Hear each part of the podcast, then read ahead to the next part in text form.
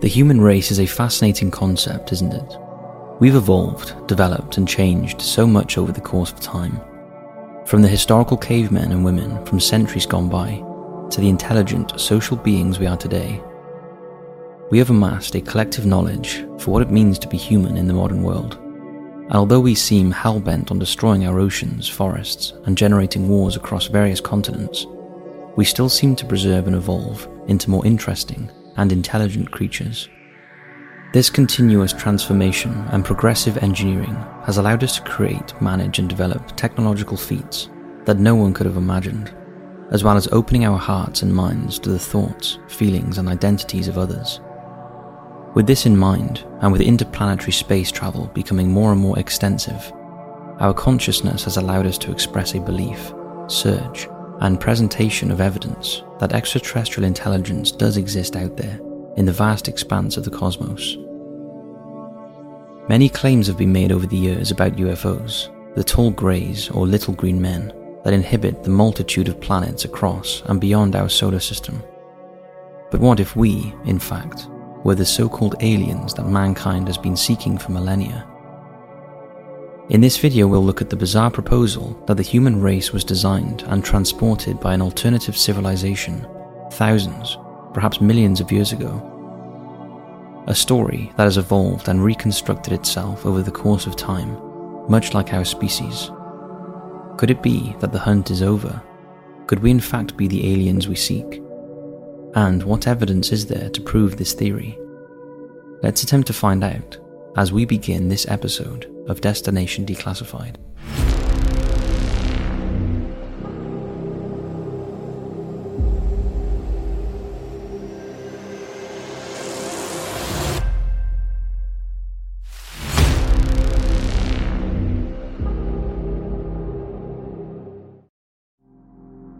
Despite the fact that this new theory could diminish all the hard work, investigative efforts, and evidence, conspiracy or otherwise, that has been tested and presented for decades, many have begun to examine this possibility through a historical lens more often nowadays. So, what is the main premise to such a modern idea? According to numerous historians, scientists, and investigative theorists, human beings were most likely crossbred with another alien like species and have continuously developed, reshaped, and transitioned over the course of time. Those attempting to connect the dots and master this theory have focused their attention on the star system Alpha Centauri as the possible origin point for our hybrid heritage. Alpha Centauri itself is known as Triple Star System, which is situated in the southern constellation of Centaurus. A star system or stellar system is a small collection of stars that orbit around each other and are confined by gravitational attraction. This specific system consists of three stars Rigil Centaurus, Ptolemy, and Proxima Centauri. Proxima is calculated to be the closest to Earth and Sun's solar complex, and is the supposed creation point of human life as proposed by scientists. As ever on this channel, it's worth going back to the beginning to the original historical records, comments, and or events that have shaped our minds to theorize and believe certain conspiracies or indeed truths. We have certainly touched on this subject before, as well as our sister channels, with regards to ancient civilizations that have been found and studied extensively by archaeologists and historians alike. Some believe that the 10th ruler of the 18th dynasty, Pharaoh Akhenaten's strange appearance could be physical evidence that alien hybrid creatures inhabited the Earth around 1330 BC. Ancient Egyptian hieroglyphics and statues detail and preserve the pharaoh as having an abnormal, elongated skull with a long neck, which is unusual for the general aesthetic of such rulers and their artistic interpretations. Others simply believe the pharaoh was possibly a transgender or had developed a physical disorder such as Marfan syndrome. Also covered on this channel, the possibility of a self reflective image of our alien ancestors is that of the large, mysterious stone heads of the Moai, which reside on Easter Island, the special territory in the southeastern side of Chile. No one really knows how and when they were created and erected across various parts of the land. The strength needed to do so is something that many people cannot comprehend. When we compare it to human strength, could it be that an alien race had a part to play in the design, construction, and preservation of a vanity project that clearly shows overly large features of a human like face? According to a highly detailed photograph taken by the NASA's Mars rover, the motor vehicle designed to travel on the surface of the red planet shows what looks to be ancient hieroglyphics which are carved onto a rock. Similarly, on the stonework of the ancient Indian temples of Vijayanagara, illustrative portraits of people flying in the sky and alien like creatures can be clearly identified. Some believe that this is proof of extraterrestrial and intergalactic communications as well as the temples being a source of physical sanctuary for the harnessing of cosmic energy between them and us. The ancient Mayan pyramids of Chichen Itza in Mexico are also discussed when we look into the past and attempt to understand our origins, purpose, and place in modern society. The pyramids, much like their Egyptian counterparts, have often been linked to ancient alien civilizations, with many believing that the city located in the Yucatan region of Mexico was a hotspot for extraterrestrial travelers.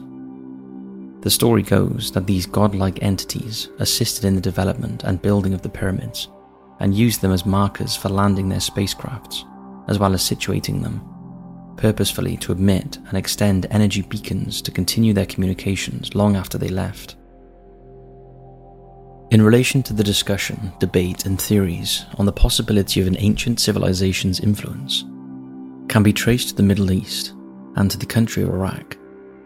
Not only does the National Museum in the capital of Baghdad display numerous pieces of art and pottery dating back to 6000 BC, some of these artifacts portray alien like figures on them, which has raised suspicion and intrigue for archaeologists and ufologists alike.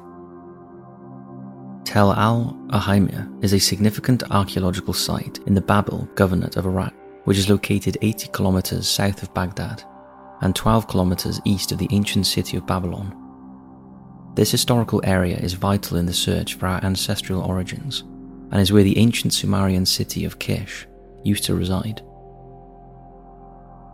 It is at this very spot that scientists and researchers located one of the oldest and ancient documented texts that have ever come to light.